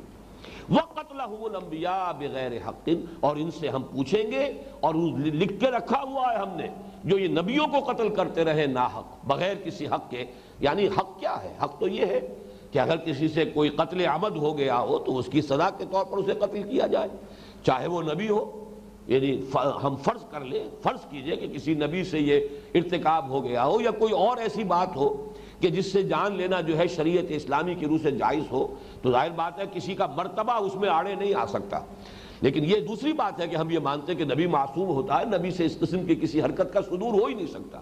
لیکن یہاں تو گویا کہ بالفرض کے درجے میں کہا جا رہا ہے کہ اگر تو کوئی ایسا جرم سرزد ہوا ہو کسی سے کہ اس کی جان لینے کا کوئی یعنی استحقاق حاصل ہو گیا ہو تو بات دوسری ہے۔ لیکن یہ تو نبیوں کو قتل کرتے نا نہ بغیر کسی حق کے۔ لقد اللہ قول الذین قالوا ان اللہ فقیر ونحن اغنیاء۔ سنکتب ما قالوا وقتلهم الانبیاء بغیر حق۔ اسی طرح سورہ نساء کی آیت نمبر 155 دیکھیے۔ فبما نقضهم میثاقهم وہ کفر بے آیات اللہ ہے وہ قتل الانبیاء بغیر حق و قول قلوبنا غلف بل تبع اللہ علیہ بکفرہم فلا یومنون الا قلیلا اب یہاں پر فبما نقضہم میثاقہم تو بسبب ان کے اپنے عہد کے توڑ دینے کے۔ وَكُفْرِهِمْ بِآيَاتِ اللَّهِ۔ اب یہ یہاں پر فبما۔ یہ بما جو ہے چلا آ رہا ہے، ہر ایک کے ساتھ اس کو شامل کیا جائے گا۔ اور بسبب ان کے اللہ تعالیٰ کی آیات کا انکار کرنے کے۔ وَقَتْلِهِمُ الْأَنْبِيَا یہاں پھر فبما۔ اور بسبب ان کے قتل کرنے کے انبیاء کو بغیر حق، بغیر کسی حق کے۔ وَقَوْلِهِمْ اور بسبب ان کے اس قول کے کہ قلوبنا غلف، یہ ہمارے پچھلے درس میں بھی یعنی گیارہواں رکو جو سورہ بقرہ کا ہم نے پچھلے ہفتے پڑھا تھا، اس میں بھی لفظ آیا ہے قالو قلوبنا غلف۔ اور جیسا کہ میں نے عرض کیا، بار بار دہرا رہا ہوں، قرآن مجید میں اہم مضامین یقیناً دو مرتبہ آتے ہیں۔ اور اس سے بڑی مدد ملتی ہے۔ ایک دوسرے کو پر ریفلیکشن ہوتی ہے۔ ایک جگہ پر کوئی شے مبہم ہے، دوسری جگہ اس کی تفصیل ہو جاتی ہے۔ ایک جگہ کوئی بات جو ہے وہ اختصار کے ساتھ ہے، دوسری جگہ جو ہے اس کی وضاحت ہو جاتی ہے۔ تو یہ ساری چیزیں جو ہے، ایک جگہ ایک خلا رہ جاتا ہے، اس خلا کو دوسری جگہ پر پر کر دیا جاتا ہے۔ تو یہ تدبر قرآن کا ایک اہم اصول سمجھئے کہ کوشش ہمیشہ کرنی چاہیے قرآن مجید میں کسی مقام پر بھی انسان اگر رک جائے۔ اور یہ کہ کوئی بات سمجھ میں نہ آ رہی ہے تو پہلے پورے قرآن کو دیکھے کہ کسی اور جگہ پر اس آیت کا مسنہ یہی مضمون کسی اور انداز میں، کسی اور کسی ترتیب میں، کسی اور کانٹیکسٹ میں، کسی اور سیاق و سباق میں آیا ہے یا نہیں؟ اس سے یہ کہ عقدے کھلتے ہیں۔ بہرحال یہ وہ قلوبنا غلف والی بات بھی جو سورہ بقرہ کے رکوع گیارہ میں آئی ہے یہاں بھی ہے۔ بہرحال اس آیت میں بھی دیکھیے، بل تبع اللہ علیہ بکفرہم، وہاں تھا لعنہم اللہ۔ اللہ تعالیٰ نے ان پر لعنت کر دی ہے، ان کے کفر کی پاداش میں۔ یہاں تبع اللہ بکفرہم۔ اللہ تعالیٰ نے بل تبع اللہ علیہ بکفرہم ان کے دلوں پر اللہ نے مہر لگا دی ان کے کفر کی پاداش میں۔ فلا یومنون الا تو وہ ایمان نہیں لائیں گے مگر بہت کم۔ شاید ہی ان میں سے کوئی ہوگا جس سے یہ سعادت حاصل ہو جائے کہ وہ ایمان لے آئے، ورنہ یہ کہ ان کی عظیم اکثریت ایمان لانے والی نہیں ہے۔ خواہ پہچانتے ہیں، جانتے ہیں۔ پوری طرح جو ہے، حضور صلی اللہ علیہ وسلم اور قرآن کو پہچان چکے لیکن مانیں گے نہیں۔ اب یہ دو آیتیں بھی جو ایک دوسرے کا مسنہ ہے، سورہ آل عمران آیت ایک سو اکاسی، سورہ نساء آیت ایک سو پچپن، ان دونوں میں قتل کا لفظ جو آیا ہے اور یہ قطعیت کے ساتھ آیا ہے۔ یہاں وہ فعل مظاہرے والی بات نہیں ہے، بلکہ یہ کہ ان کا قتل کرنا نبیوں کو، تو یہاں پر کہیں رسول کا لفظ نہیں، بلکہ انبیاء کا لفظ ہے۔ اس معاملے میں ایک اور آیت بھی سورہ آل عمران کی آپ نوٹ کر لیجیے، آیت نمبر اکیس۔ وہاں بھی قتل کا لفظ آیا ہے انبیاء کے ساتھ۔ ان الذين يكفرون بآيات الله ويقتلون النبيين بغير حق ويقتلون الذين يأمرون بالقسط من الناس وبشرهم بعذاب أليم۔ یقیناً وہ لوگ جو کفر کرتے ہیں اللہ کی آیات کا، انکار کرتے ہیں اللہ کی نشانیوں کا، اور قتل کرتے ہیں نبیوں کو بغیر حق کے، اور قتل کرتے ہیں ان لوگوں کو جو نیکی کا حکم دیتے ہیں، چاہے وہ نبی نہ بھی ہو، جو بھی کوئی حق کی بات کہنے والا ہے اور لوگوں کو نکیر کرنے والا ہے منکر پر۔ تو ان کو بھی قتل کرنے کے درپے ہو جاتے ہیں یا قتل کر ڈالتے ہیں۔ فبشرہم بعذاب نلیم۔ تو اے نبی، ان کو بشارت دے دیجیے ایک دردناک عذاب کی۔ اب آئیے اس مسئلے میں جو ایک بہت ہی اہم موضوع ہے۔ وہ یہ ہے کہ قرآن مجید میں جو میں نے اصول آپ کے سامنے رکھا تھا کہ جہاں کہیں ایک دوسرے کے تقابل میں تذکرہ آئے گا اور ایک جگہ پر آئے گا، وہ ہوگی بہت فیصلہ کن بات۔ چنانچہ سورہ آل عمران میں حضرت یحییٰ اور حضرت عیسیٰ کا ذکر ہے۔ ویسے تو قرآن مجید میں یہ تذکرہ جو ہے دو صورتوں میں، ایک مکی صورت، سورہ مریم۔ لیکن چونکہ وہ مکی دور کی ہے، لہذا اس میں صرف ابتدائی جو زمانہ ہے حضرت یحییٰ علیہ السلام کا اور حضرت عیسیٰ علیہ السلام کا، صرف اس کا تذکرہ ہے۔ اس لیے کہ ابھی مکی دور میں حضور صلی اللہ علیہ وسلم کی دعوت بھی ابھی تقریباً انہی مراحل میں تھی، جن مراحل کا ذکر جو ہے حضرت یحییٰ اور حضرت عیسیٰ علیہ السلام کی زندگی میں سے، ان کے حالات میں سے سورہ مریم میں کیا گیا۔ سورہ آل عمران اب یہ مدنی صورت ہے۔ اور مدنی صورت میں اب حضور صلی اللہ علیہ وسلم کی دعوت اور آپ کی تحریک کا لفظ بھی استعمال کرنا چاہیں، جو انقلابی جد و جہد تھی، وہ اب اس مرحلے میں شامل ہو، داخل ہو چکی ہے جبکہ تصادم ہے اور قتال کا بازار گرم ہو چکا ہے۔ یقتلون و یقتلون والی بات ہے۔ جیسے کہ سورہ توبہ کی آیت نمبر 111 میں الفاظ آئے ہیں۔ ان اللہ اشترى من المؤمنین انفسهم واموالهم بان لهم الجنہ۔ یقاتلون فی سبیل اللہ فیقتلون و یقتلون۔ اللہ تعالیٰ نے اہل ایمان سے ان کی جانیں اور مال خرید دیے ہیں جنت کے عوض۔ پس وہ اللہ کی راہ میں قتال کرتے ہیں، قتل کرتے بھی ہیں، قتل ہوتے بھی ہیں۔ تو یہ جو یقتلون و یقتلون کا بازار گرم ہوا ہے، تو اسی حوالے سے سورہ آل عمران میں بھی وہی حضرت مریم، حضرت زکریہ کا ذکر ہوا، پھر حضرت یحییٰ کا اور حضرت عیسیٰ کا ذکر ہوا۔ بین ہی ان وہ سارا معاملہ کہ جو سورہ مریم میں آیا ہے، آپ کو وہ ملے گا ذرا سے مختلف الفاظ میں۔ یہ گویا کہ اس کا مسنہ ہے مکمل سورہ آل عمران میں۔ لیکن سورہ آل عمران چونکہ نازل ہوئی مدنی دور میں، تو حضرت عیسیٰ، حضرت یحییٰ کی زندگی کے بھی وہ دور بھی سامنے لائے گئے خاص طور پہ حضرت عیسیٰ علیہ السلام کی زندگی کا، کہ جن میں اب وہ تصادم شروع ہو چکا تھا۔ من انصاری اللہ کی، جس میں کہ صدا بلند کی ہے حضرت عیسیٰ علیہ السلام نے۔ اب کون ہے میرا مددگار؟ اس لیے کہ ظاہر بات ہے، بھٹی گرم ہو چکی ہے، تصادم کا آغاز ہو چکا ہے۔ کون ہے وہ اللہ کا مخلص بندہ جو میرا مددگار بننے کے لیے تیار ہے؟ لہذا یہاں جو حضرت یحییٰ کا ذکر آیا ہے اور حضرت عیسیٰ علیہ السلام کا ذکر آیا ہے، وہ اس اعتبار سے بہت اہم ہے۔ نوٹ کیجیے کہ حضرت یحییٰ کی مدہ میں جو آیت آئی ہے، آیت نمبر انتالیس۔ اب میرے پاس اس کا وہ ہے نہیں۔ کوئی ہے اس کی کاپی تمہارے پاس؟ نہیں۔ وہاں حضرت یحییٰ علیہ السلام کی شان میں جو الفاظ آئے ہیں، اس میں آخری لفظ آتا ہے وَنَبِيًّا مِنَ الصَّالِحِينَ وہ نبی تھے صالحین میں سے۔ رسول کا لفظ حضرت یحییٰ کے لیے نہیں آیا۔ اور یہ نہ سمجھئے کہ اتفاقاً نہیں آیا۔ اس لیے کہ جب وہی پر سائملٹینیس کنٹراسٹ کو ذہن میں رکھیے، جب اسی جگہ پر تذکرہ آ رہا ہے حضرت عیسیٰ علیہ السلام کا، تو وہاں پر آیت نمبر انچاس میں وَرَسُولًا إِلَىٰ بَنِي اسرائیل وہ رسول تھے بنی اسرائیل کی طرف۔ میں کوشش کرتا ہوں کہ وہ آیات نکال ہی دوں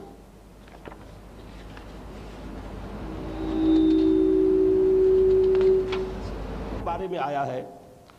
فنادت الملائکت وہو قائم یسلی فی المحراب۔ ان اللہ یبشرو کا حضرت زکریہ علیہ السلام نے چونکہ دعا کی تھی، پروردگار مجھے اولاد عطا فرما، اولاد نرینہ عطا فرما۔ جب اس لڑکی پر، حضرت مریم پر تیرا اتنا کرم ہے، تیرا اتنا فضل ہے، تو نے اسے اتنا نوازا ہے، اتنی سعادت، اتنی نیکی، تو مجھے بھی پروردگار ایسی اولاد عطا فرما۔ تو وہاں پر اب جب جواب دیا گیا، فتقبلها ربها بقبول حسن وانبتها نباتا حسنا۔ یہ حضرت مریم کا تذکرہ ہے۔ لیکن اس کے بعد کلما دخل علیہا زکری المحراب وجد عندها رزقا۔ قال یا مریم انا لك هذا؟ قالت هو من عند الله ان الله يرزق من يشاء بغیر حساب۔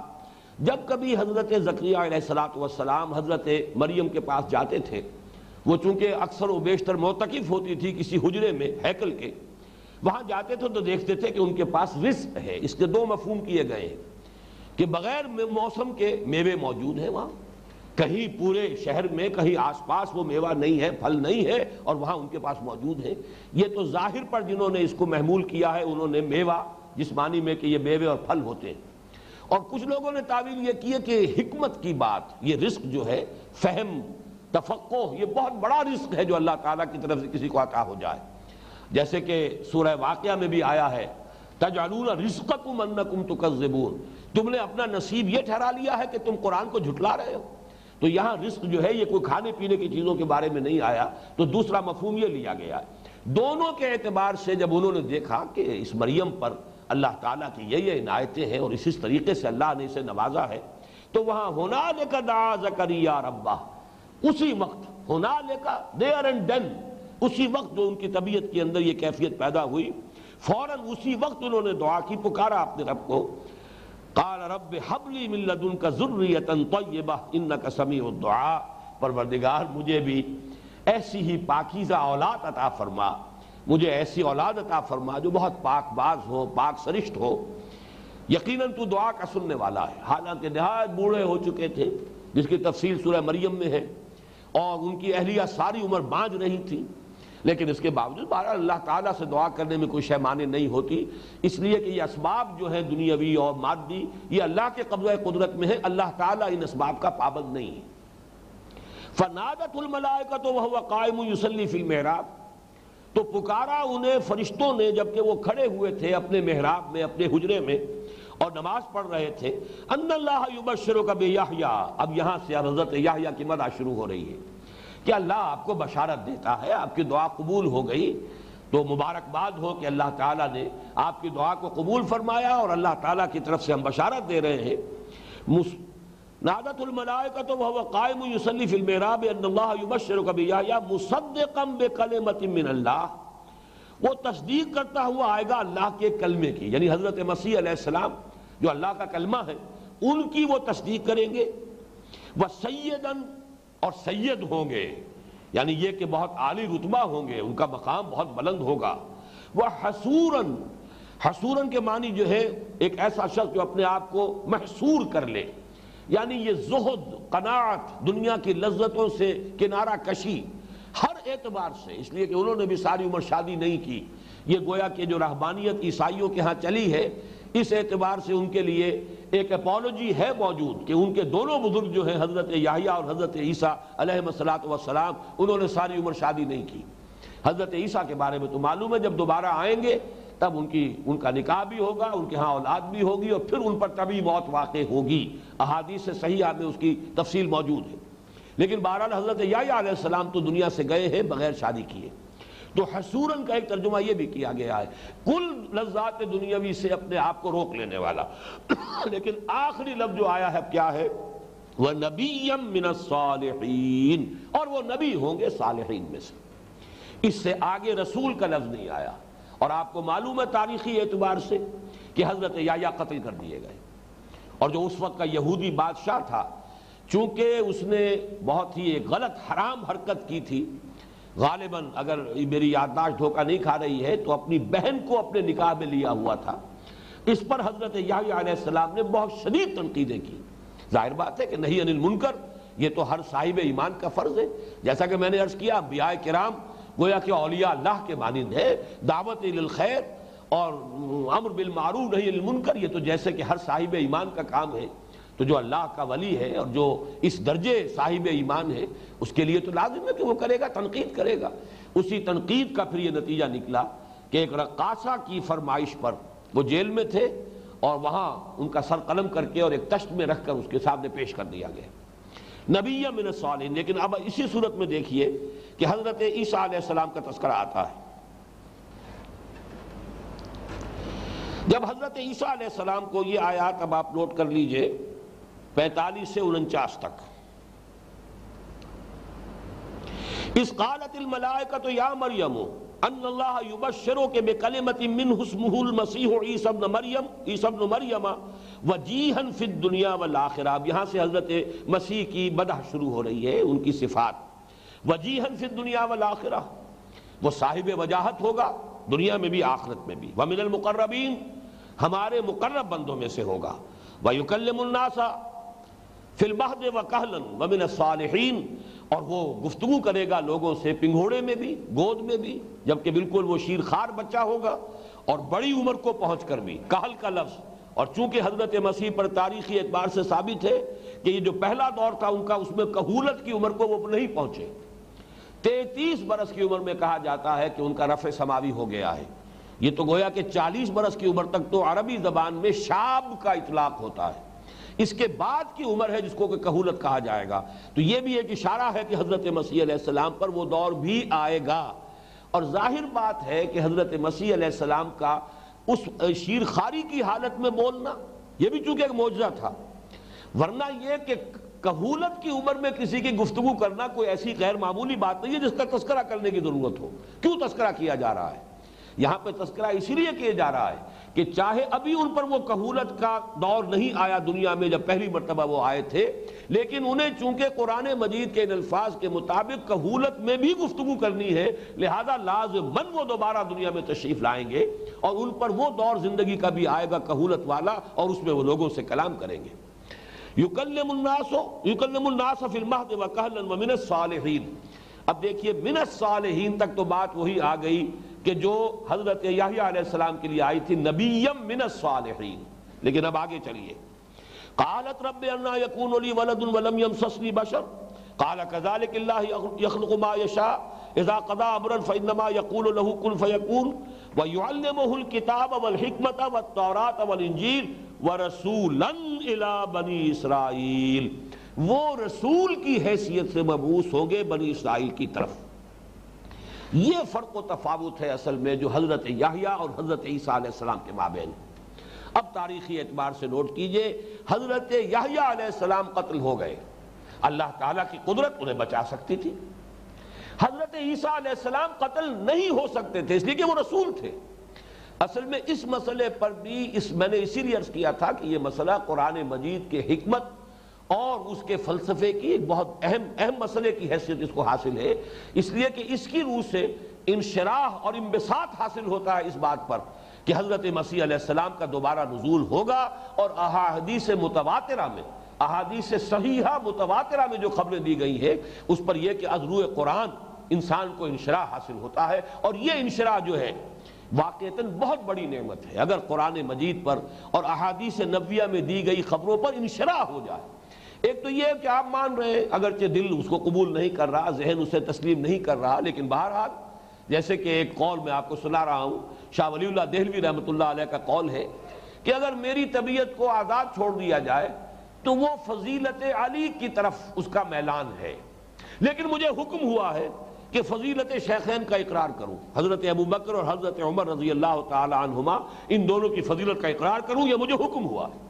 لیکن یہ کہ میری اپنی طبیعت کا ایک رجحان ہے اور میلان ہے، اس کا بھی انہوں نے اظہار کر دیا کہ اگر اسے آزاد چھوڑ دیا جائے تو وہ فضیلت علی کی طرف راغب معلوم ہوتی ہے۔ لیکن مجھے حکم ہوا ہے کہ میں فضیلت شیخین کا اقرار کروں۔ تو میں اس کے حوالے سے کہہ رہا ہوں کہ اگر کسی شخص کو انشراح اور انبساط ہو جائے کہ واقعی یہ چیزیں بالکل صحیح ہیں، قرآن مجید کے ساتھ اس کی چولے بالکل فٹ بیٹھ رہی ہیں۔ قرآن نے اگرچہ سراحت کے ساتھ وہ باتیں نہیں بیان کی ہے کہ جو احادیث میں آئی ہیں، لیکن یہ کہ قرآن مجید کے اندر جس طریقے سے یہ پورا ایک نقشہ جمتا ہے، اس پوری بحث کا، اس کے حوالے سے وہ احادیث کی چولیں اس کے اندر صحیح صحیح فٹ بیٹھتی ہیں اور اس میں یہ کہ حکمت قرآنی کا یہ اہم اصول کہ نبی قتل نہیں ہو سکتا۔ نبی قتل نہیں ہو سکتا تو حضرت مسیح کا کیا ہوا معاملہ؟ اب اس کے لیے دوبارہ آپ نوٹ کیجیے سورہ نساء کی، وہ آیت ایک سو پچپن تو ہم نے پہلے پڑھ لی۔ اب اس سے آگے چلیے، ایک سو ستاون، ایک سو اٹھاون۔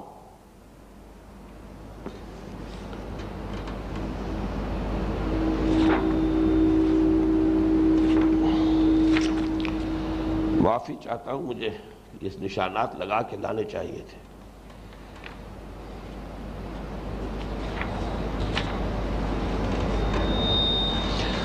میں وہیں ایک سو پچپن آیت ہی سے پڑھ رہا ہوں۔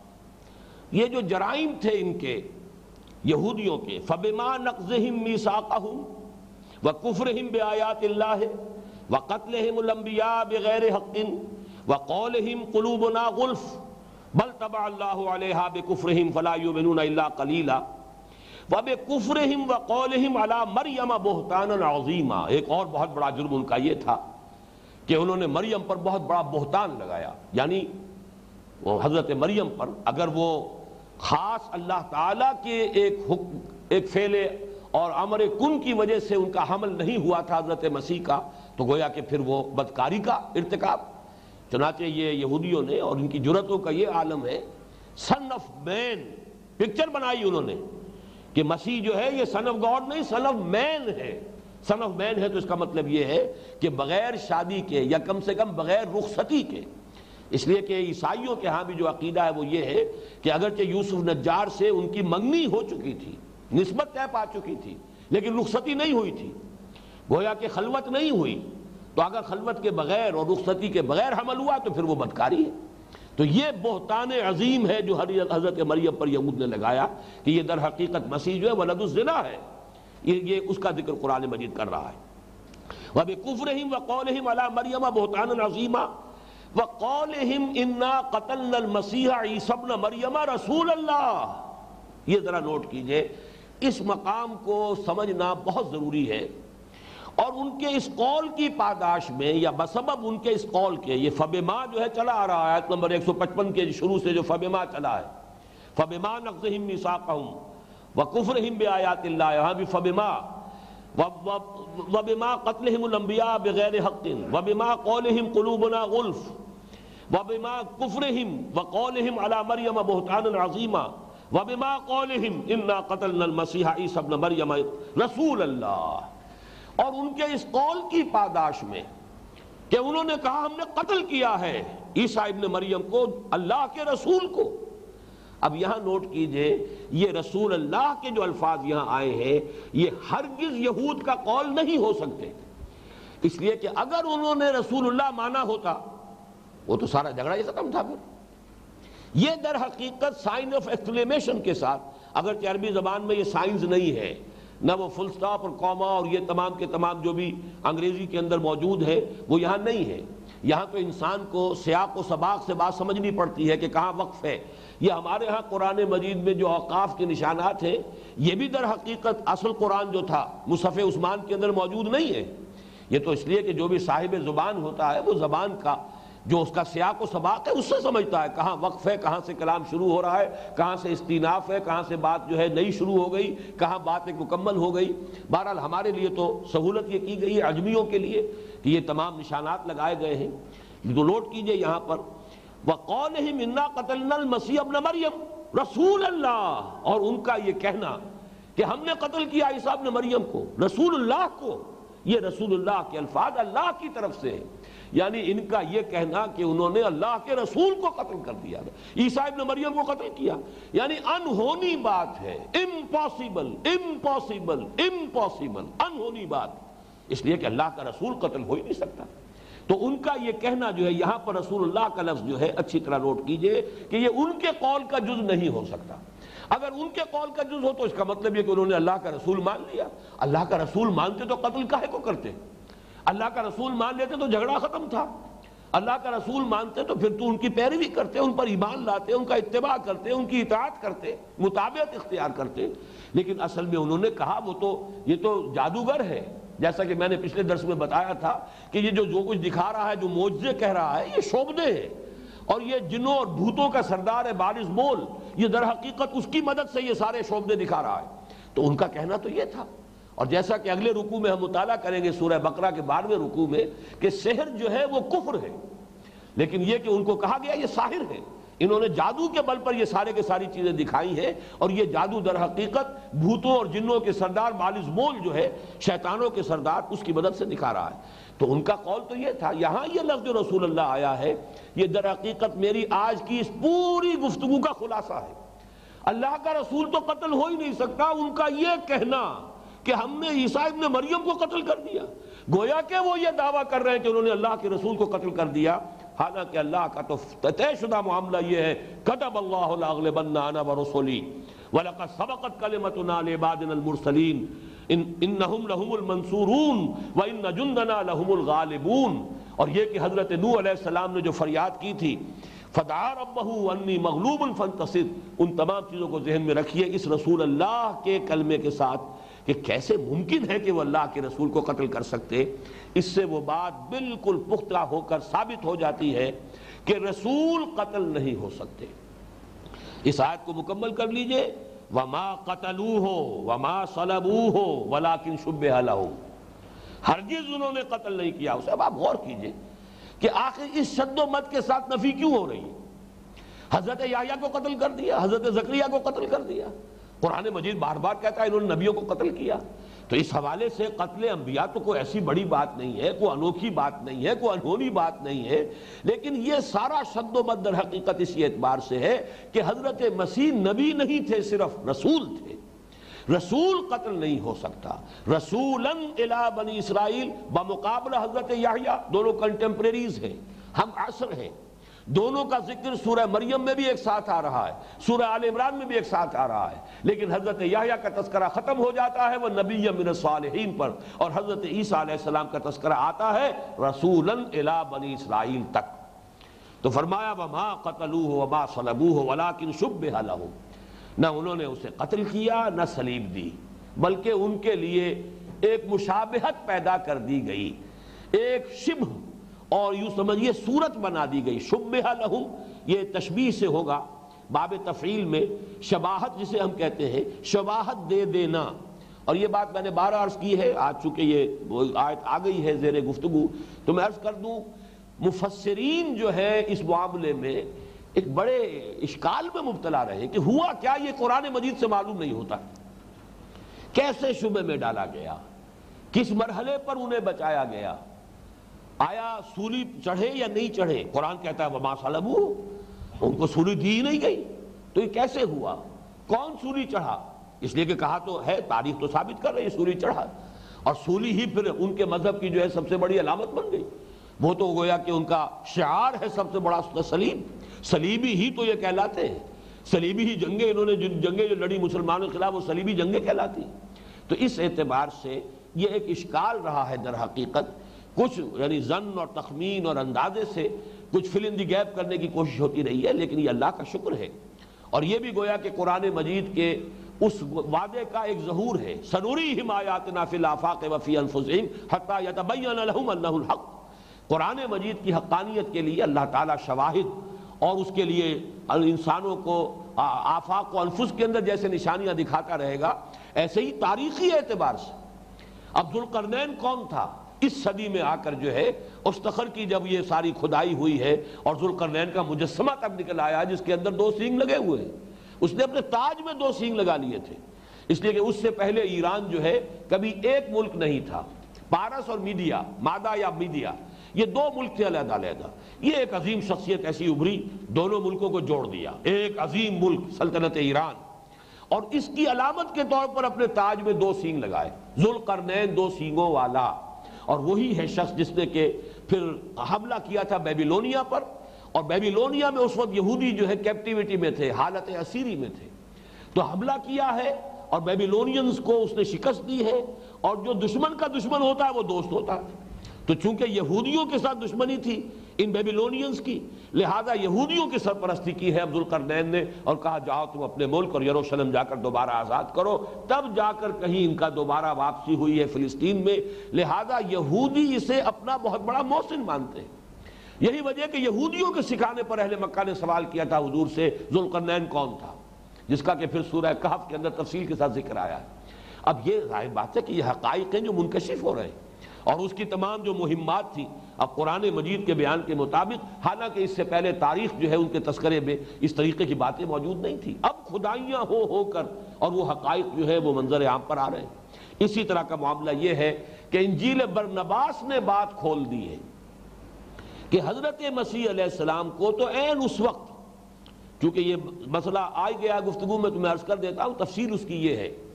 کہ جب حضرت مسیح علیہ السلام کے خلاف یہودیوں کی عدالت نے قتل کا فتویٰ صادر کر دیا، واجب القتل ہے۔ حضرت مسیح روپوش ہو گئے۔ چنانچہ وہ کبھی کہیں کبھی کہیں وہ گھومتے بھی رہتے تھے روپوشی کی حالت میں۔ ایک وقت میں وہ ایک باغ میں روپوش تھے اور باغ میں جیسا کہ ہوا کرتا ہے، کوئی کوٹڑی تھی۔ جس میں کوئی آلات رکھے ہوئے ہیں، کوئی کھرپیاں ہیں، کوئی اور ہے کوئی کوئی اس طرح کی چیزیں عام طور پر جیسے رکھے ہوتے ہیں باغات کے اندر آلات، تو اس طرح کی کوٹڑی کے اندر وہ وہاں تھے۔ وہاں انہوں نے شام کو جو لاسٹ سفر ہے، اپنے تمام بارہ حوارین کے ساتھ کھانا کھایا آخری۔ اور پھر یہ انہوں نے کہا کہ اب یہ رات بڑی اہم ہے، سب کے سب لوگ عبادت کرو، میں بھی عبادت کروں گا، خود اس کوٹڑی کے اندر چلے گئے کہ میں یکسو ہو کر جیسے کہ حالت اعتکاف ہوتا ہے، مجھے وہاں عبادت کرنی ہے، تم یہاں باہر باغ کے اندر جو ہے کھلے میدان میں عبادت کرو۔ ہوا یہ کہ وہ جو حواریین تھے وہ سو گئے۔ ان میں سے ایک تھا جو بے ایمان ہو چکا تھا، یہودا اسکریوتی یوڈاس اسکریوٹ۔ اس نے یہ دل میں ارادہ کر لیا تھا، اس لیے کہ تیس اشرفیوں کا اعلان ہو چکا تھا، تھرٹی پیسز آف گولڈ، کہ جو شخص بھی عیسیٰ کو گرفتار کرائے گا، تیس اشرفیاں انعام ملے گا۔ لہذا اس کا دل بے ایمان تھا، اس نے دیکھا باقی سب سو گئے، وہاں سے کھسک کر گیا ہے۔ اور جا کر اس نے رات کو کہا ہے کہ میں اس وقت گرفتار کرا سکتا ہوں، آدمی دیجیے ساتھ تاکہ میں گرفتار کرا لوں۔ وہاں سے وہ جو بھی پیادے کہیے یا سپاہی کہیے، ان کو لے کر آیا ہے۔ اور دروازے کے باہر کھڑا کر کے باغ اس نے کہا کہ میں پہلے اندر جاتا ہوں، جس سے میں مخاطب ہوں اور یہ کہوں کہ اے ہمارے آقا، اے ہمارے استاد اس کو پکڑ لینا وہ مسیح ہے۔ اس لیے کہ معلوم ہوتا ہے کہ یہ جو سپاہی تھے یا پیادے تھے، یہ رومن تھے۔ اس لیے کہ حکومت رومیوں کی تھی۔ اوٹانومی جو ہے، مذہبی آزادی رومیوں نے یہودیوں کو دے رکھی تھی۔ عدالت سے جو قتل کا فتویٰ صادر ہوا ہے وہ یہودیوں کی عدالت تھی، ان کے علماء اور رحبان اور ان کے مفتی اور قاضیوں کی۔ لیکن بالفعل جو ہے، پھانسی دینا یا سلیب چڑھانا ایگزیکیوشن جو ہے، وہ ان کے اختیار میں نہیں تھی۔ وہ رومی جو ان کا، وہاں کا جو گورنر تھا پائلس پونٹس اس کے حوالے سے ہونی تھی تو رومی سپاہی غالباً تھے جو پہچانتے نہیں تھے کہ مسیح کون ہے اس نے کہا جس سے میں کہوں اے میرے استاد اس کو پکڑ لینا وہی مسیح اب یہ اندر داخل ہوا اور جیسے ہی حضرت مسیح علیہ السلام کی اس کوٹڑی میں داخل ہوا این اس وقت اللہ نے اس کی شکل بدل دی حضرت مسیح کی شکل بنا دی اور اسی وقت چھت پھٹی ہے چار فرشتے اترے ہیں حضرت مسیح کو لے کر آسمان پر وہ ان کا جو ہے رفع سماوی ہو گیا۔ یہ گھبرا کر باہر نکلا، اب شکل اس کی بدل چکی، اسے تو معلوم نہیں کہ میری شکل بدل گئی۔ لیکن جو گھبرا کر باہر نکلا تو وہ گیارہ جو تھے این اس وقت وہ ہواری بھی جاگ اٹھے اور ادھر سے وہ سپاہی اندر داخل ہو گئے۔ ان ہواریوں میں سے ایک نے کہا ہے ہمارے استاد، کیا معاملہ ہے؟ انہوں نے پکڑ لیا اسی کو۔ وہی بدماش جس نے کہ یہ غداری کی تھی، وہ پکڑا گیا ہے۔ اور وہی پھر سولی چڑھا۔ کیفر کردار کو اللہ تعالیٰ کا انصاف جو ہے اس اعتبار سے صحیح صحیح چاہیے کہ وہ جن لوگوں نے وہ کیا ہے وہ کچھ اور سمجھ رہے تھے، لیکن اللہ تعالیٰ کی عدالت سے صحیح صحیح فیصلہ صادر ہوا اور جس نے یہ غداری کی تھی، مخبری کی تھی، وہ سولی چڑھا۔ یہ ہے جس کو قرآن کہہ رہا ہے ولیکن شبہ لہم لیکن یہ کہ ان کے لیے معاملہ جو ہے، ایک یعنی شبہ والا بنا دیا گیا، یا اس میں شبیہ کا لفظ بھی ہم استعمال کرتے ہیں شکل کے لیے۔ شبیہ بنا دی گئی ان کے لیے۔ یعنی ان میں سے ایک شخص جو ہے، اس کی صورت حضرت مسیح علیہ السلام کی صورت بنا دی گئی، اور وہ ہے کہ جو سولی چڑھا ہے۔ وَإِنَّ الَّذِينَ اخْتَلَفُوا فِيهِ لَفِي شَكٍ مِّنْهُ مَا لَهُمْ بِهِ مِنْ عِلْمٍ إِلَّا اتِّبَاعَ الظَّنِّ۔ وما قتلوه یقینا اور نہیں قتل کیا انہوں نے اس کو ہرگز۔ بل رفع اللہ علیہ وکان اللہ عزیز حکیمہ بلکہ اللہ تعالیٰ نے انہیں اٹھا لیا اپنی جانب اور یقیناً اللہ تعالیٰ عزیز ہے، حکیم ہے، زبردست ہے، کمال حکمت والا ہے۔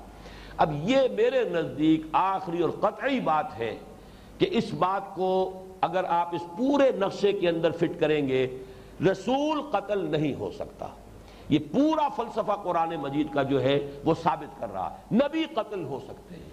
دلیل عقلی میں آپ کے سامنے پہلے پیش کر چکا ہوں کہ اصل میں رسول جب اپوائنٹمنٹ لیٹر لے کر آیا ہے، وہ گویا کہ سفیر کی حیثیت رکھتا اللہ کی۔ جبکہ نبی ایک عام ولی اللہ کے مانند ہے، ایک نیک انسان ہے، خدا رسیدہ انسان ہے، موحد انسان ہے، نیکی کی دعوت بھی دے رہا ہے، تلقین بھی کر رہا ہے، تبلیغ بھی کر رہا ہے، جیسے اولیاء اللہ کرتے ہیں۔ ہاں ان پر وحی بھی آتی ہے۔ یہ آتی تھی کہیے بلکہ اب تو وہ سلسلہ ختم ہوا، محمد الرسول اللہ صلی اللہ علیہ وسلم پر ختم نبوت کے بعد۔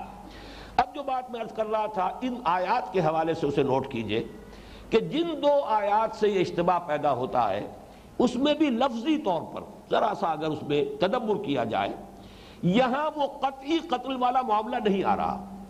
اس لیے کہ ایسا نہیں ہے کہ کانو جو ہے، پہلے کانو کے ساتھ فعل ماضی لایا گیا ہو۔ اور پھر یقتلون پر اس قانون ہوئی کا عمل ہم سمجھے کہ جاری ہے۔ بلکہ اس آیت کو پھر پڑھئے فَفَرِيقًا كَذَّبْتُمْ۔ فَفَرِيقًا كُنْتُمْ تَكْذِبُونَ نہیں ہے۔ وَفَرِيقًا تَقْتُلُونَ۔ اگر یہ ہوتا فَفَرِيقًا كُنْتُمْ تَكْذِبُونَ۔ وَفَرِيقًا تَقْتُلُونَ۔ اب یہاں بات ہو جاتی کہ ماضی ہے حتمی طور پر اور قتل کا فعل بالفعل وہ جو ہے واقع ہوا ہے۔ ایک گروہ کو تو تم نے تکذیب کی، جھٹلایا۔ اور ایک گروہ کو تم نے قتل کر دیا۔ یہاں دیکھیے فرق کیا کیا گیا۔ فریقن کذبتم۔ یہ ماضی کا سیگا ماضی ہی کی شکل میں آیا ہے۔ وہ فریقن تقتلون۔ ایک گروہ کو کی تو تم نے تکذیب کی۔ اور ایک گروہ کی تم کو قتل کرنے کی، اگر یہاں پر ہم یہ ترجمہ یا ترجمانی کریں کہ قتل کرنے کی کوشش کرتے رہے۔ اس لیے کہ فعل مظاہرے جو ہے، وہ اپنی جگہ پر حتمیت اور قطیت کا حامل نہیں ہے۔ اور اس کے اندر اس بات کا امکان ہے کہ ایک کام کی کوشش کی جا رہی ہو اور وہ کام جو ہے اپنے آخری درجے کو نہ پہنچے۔ اور اس کے اندر یقیناً حکمت ہے کہ اس آیت کا مسنہ جو قرآن مجید میں دوسری جگہ پر آیا، لقد اخذنا میسا کا میں نوٹ کرا چکا ہوں آیت نمبر ستر سورہ معاہدہ کی۔ لقد اخذنا میسا کا بنی اسرائیل و ارسلنا الیہم رسولا، کلما جاہم رسول بما لا تہوى انفسهم فریقا کذبو اب یہاں پھر دیکھیے، کانو یکذبون نہیں ہے۔ اگر فریق فریقن کانو یکزبون و فریقن یقتلون، تو یہاں پر یقتلون پر بھی کانو کا عمل سمجھا جاتا اور پھر وہ فعل ماضی بن جاتا۔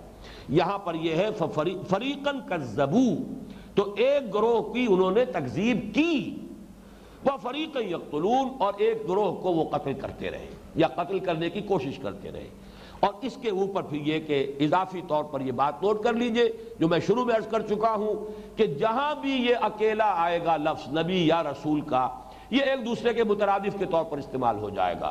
اگر لغوی اعتبار سے، نحوی اعتبار سے یہ دلیل کسی کے لیے قابل تسلیم نہ ہو، تو پھر دوسری بات یہ ہے کہ یہاں چونکہ تقابل نہیں ہے نبی اور رسول کا بلکہ صرف رسول کا لفظ استعمال ہو رہا ہے تو یہاں پر لفظ رسول جو ہے نبی کے معنی میں مستعمل ہے اس لیے کہ وہ اصول کہ یہ ان دو جوڑوں میں سے ہے کہ اگر وہ ایک مقام پر آئیں سائملٹینیس کنٹراسٹ کے معنی میں تو ان کا مفہوم جدا ہوگا۔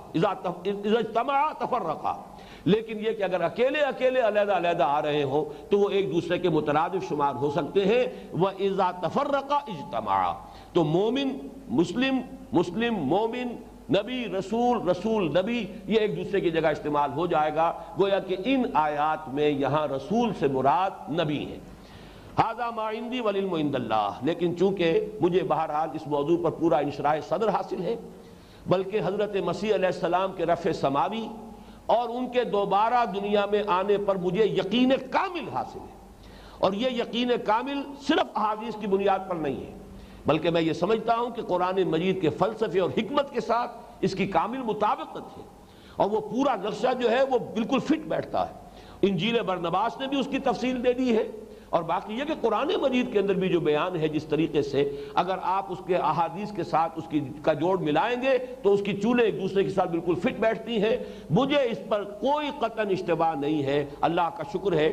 بلکہ میں آپ کو یاد دلانا کیا تذکرہ کرنا چاہتا ہوں کہ ہمارے پروفیسر یوسف سلیم چشتی صاحب، اللہ تعالیٰ مغفرت فرمائے، ان پر چونکہ ایک زمانے میں لاہوریت کا اثر رہا تھا یعنی قادیانیوں کی ایک شاخ جو لاہوری قادیانیت ہے، ایک زمانے میں وہ ان کے قائل رہے کہ یہ لوگ بڑے دین کے خادم ہیں۔